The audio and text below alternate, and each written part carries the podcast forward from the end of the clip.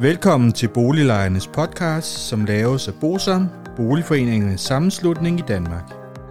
Bosam er en engageret og aktiv lejerorganisation, som har specialiseret sig i at bistå og rådgive beboerorganisationer i private udlejningsejendomme og afdelingsbestyrelser i almen boligejendomme. Formålet med Boliglejernes podcast er at informere lejerne om nogle af de problemstillinger, som vi ved, at mange lejere ofte spørger om samt at give mulighed for, at nogle aktuelle problemstillinger bliver belyst ud fra et lejerperspektiv. Boliglejernes podcast er lavet af lejere til lejere.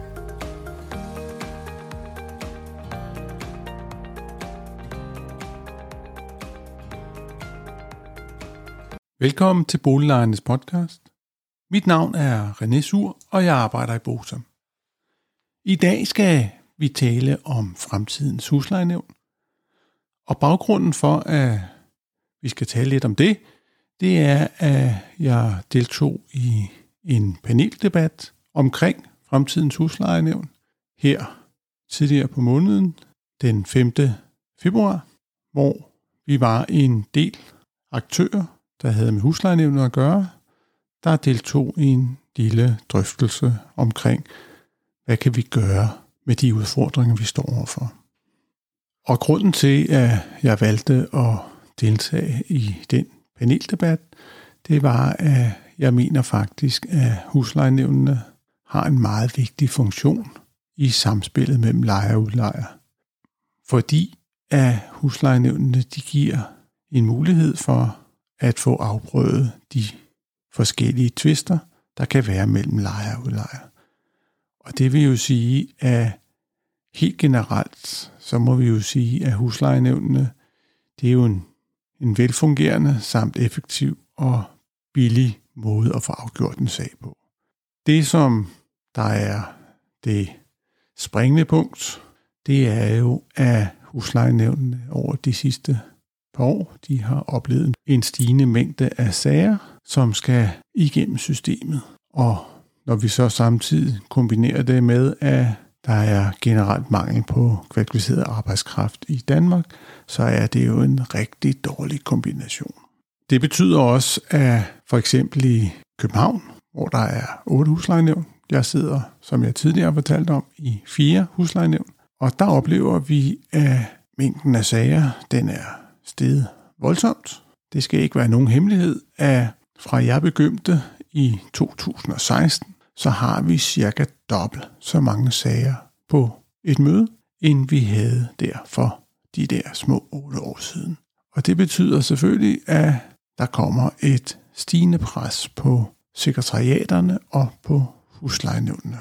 Hvis vi starter med sekretariaterne, der sidder jo jurister, som laver hele det sagsforberedende arbejde. Og der må vi sige, at ofte er det nyuddannede, der bliver ansat der, de kommer ofte direkte fra universitetet, og det vil sige, det er deres første ansættelse. Og så bliver de så introduceret til huslejenævnene og de opgaver, som skal passes. Når så sagsmængden er stigende, som jeg fortalte om, så er der jo heller ingen tvivl om, at så bliver man hurtigt presset. Jeg skal skynde mig at sige, at det også nogle gange lykkes for huslejenævnene at få erfarne personer ansat, men der er desværre den udfordring, det er, at huslejenævnene har svært ved at konkurrere med lønnen, som de kan få enten som advokater eller i ejendomsselskaber. Når man så ansætter nyuddannede jurister, så er det jo vigtigt, at de får en grundig oplæring. Og der må vi sige, at det er vores oplevelse i huslejenævnene, at der til sydenlandene bliver mindre og mindre tid til den nødvendige oplæring, hvilket selvfølgelig er trist. Fordi det betyder jo bare, at de nyuddannede jurister, de bliver voldsomt presset. Derudover så har man i Københavns Kommune haft en tradition med, at man har brugt dommere for byretten til at være formænd for huslejenævnene. Det har desværre vist sig, at i det sidste års tid har det været svært at få tilstrækkeligt mange dommere, som har vil gå ind i arbejdet, fordi at de siger selv, at honoraret er for lavt. Og det kan jo hænge sammen med, som jeg fortalte før, at antallet af sager er cirka dobbelt op, end det var for otte år siden. Til gengæld er honoraret det samme. Og for en person, der sidder i huslejenævnet, hvad enten det er en dommer, eller om det er en udlejerrepræsentant eller en lejerrepræsentant, som jeg er, så er det jo et bidjob. Det vil sige, at det er et job, som man har ved siden af sin normale ansættelse.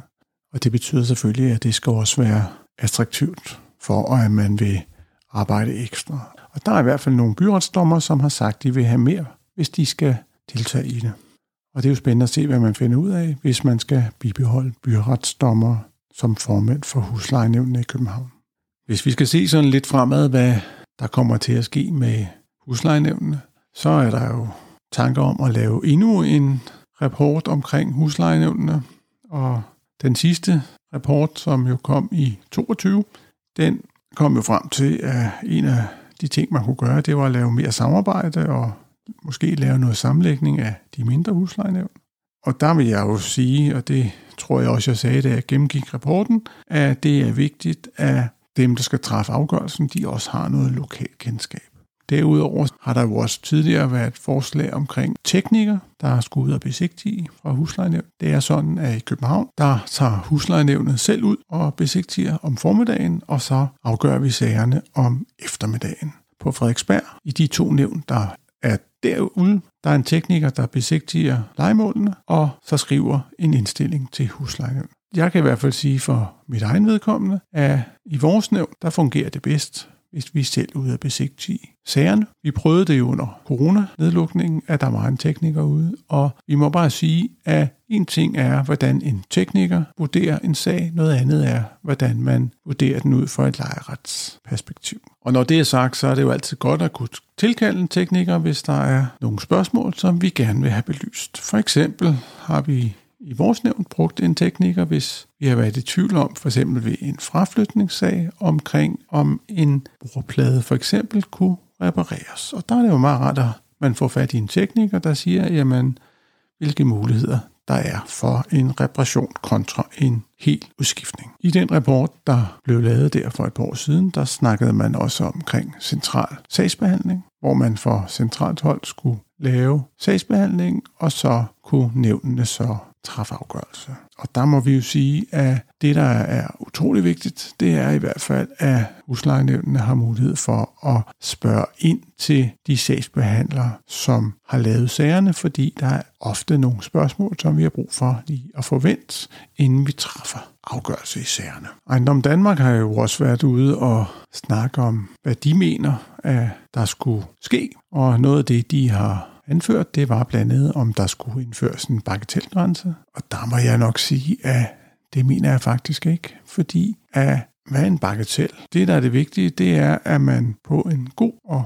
billig måde kan få afgjort en sag. Og det koster et gebyr at få afgjort en sag ved huslejenævnet, og allerede det gebyr på de der 360 kroner, det får jo allerede nogle mennesker til at afholde sig for at indbringe sag. Så det med en bagatelgrænse, det vil ikke være særlig godt for retsfølelsen. En anden ting, som Ejendom Danmark er kommet med, det var, at man kunne ændre lidt på formkravene, så udlejer fik nogle færre administrative byrder. Det mener vi selvfølgelig heller ikke.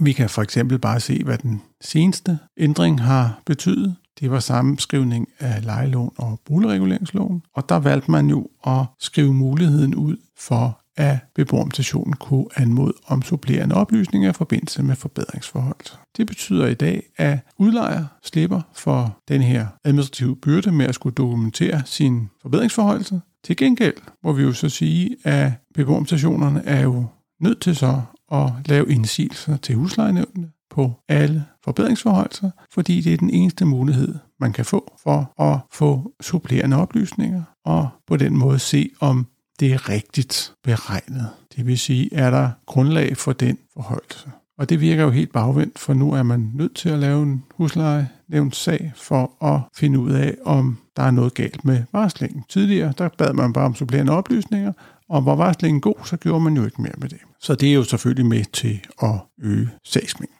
Men hvis vi skal være lidt realistiske, hvad skal vi så ændre? Vi er nødt til at se på de stigende sagsmængder, og der må vi jo bare sige, at der skal være større sammenhæng mellem arbejdsmængden og ressourcerne, ellers bliver ventetiderne bare længere. Derudover så ser vi også, at der er udlejere, som vælger at sagsbehandle gennem huslejenævnet, og det er øh, desværre blevet en stigende tendens, hvor udlejer sender en indsigelse i huslejenævnet uden at forholde sig til indsigelsen. Det kan være en skatteafgiftsvarsning eller en varsling om kostningsbestemt leje. Og når man så har kørt nogle høringsrunder, så finder man ud af, at indsigelsen faktisk er velbegrundet, og så trækker man hele varslingen. Det har vi oplevet en hel del gange. Derudover så er man nok også nødt til at se på, at der skal ske en løbende uddannelse. Og med løbende uddannelse, så mener jeg, at både af de ansatte i huslejenævnssekretariaterne, og så også af huslejenævnsmedlemmerne. Og det kan fx være en obligatorisk opdatering, minimum en gang om året, for eksempel en lejeretsopdatering eller lignende. Man skal jo også være opmærksom på, at ofte i de mindre kommuner, så sidder der en kanjur, som er sagsbehandler for huslejenævnet, men det er jo kun en del af de opgaver, som vedkommende er ansat til at varetage. Derudover så kunne jeg også tænke mig, at man udvide kompetencen for huslejenævnet. For eksempel kunne det være fint, hvis huslejenævnene fik udvidet kompetencerne med hensyn til sager om kompensation, for eksempel i sager i forbindelse med skimmel og vandskader, fordi at det vil jo være med til at afhjælpe ventetiden i boligret. Og det ved jeg jo godt, det er jo en anden kasse, men det kunne da være interessant, hvis vi kunne få den slags sager også. Nu har Folketinget vedtaget, at der skal nedsættes en arbejdsgruppe til, der skal komme med nogle forslag til, hvordan huslejenævnene skal være i fremtiden, og det bliver jo spændende at se, hvad de kommer frem til. Det var det, jeg vil sige i denne omgang. Husk, at vi udkommer hver fredag, og indtil vi ses næste gang, så skal I jo være velkommen til at abonnere på podcasten og se nogle af de over 100 andre podcasts, som vi har lavet omkring boligret, og ellers kan I jo deltage i vores Facebook-gruppe. Men som sagt, vi ses på næste fredag. Hej hej. Hvis du synes om Boliglejernes podcast, vil vi blive rigtig glade, hvis du deler episoden med dine venner, og måske giver os en anmeldelse og nogle stjerner i iTunes, så vi derved kan komme ud til mange flere lyttere. Oplysningerne i denne podcast er udtryk for vores opfattelse af retsstillingen på nuværende tidspunkt. Men husk, at retsstillingen kan have ændret sig, når du hører denne podcast, da der kan være kommet ny lovgivning eller praksis på området. Den videre vigtigt at være opmærksom på, at gennemgangen i denne podcast alene har været overordnet for at give et overblik og derfor ikke kan regnes for en udtømmende gennemgang af emnet.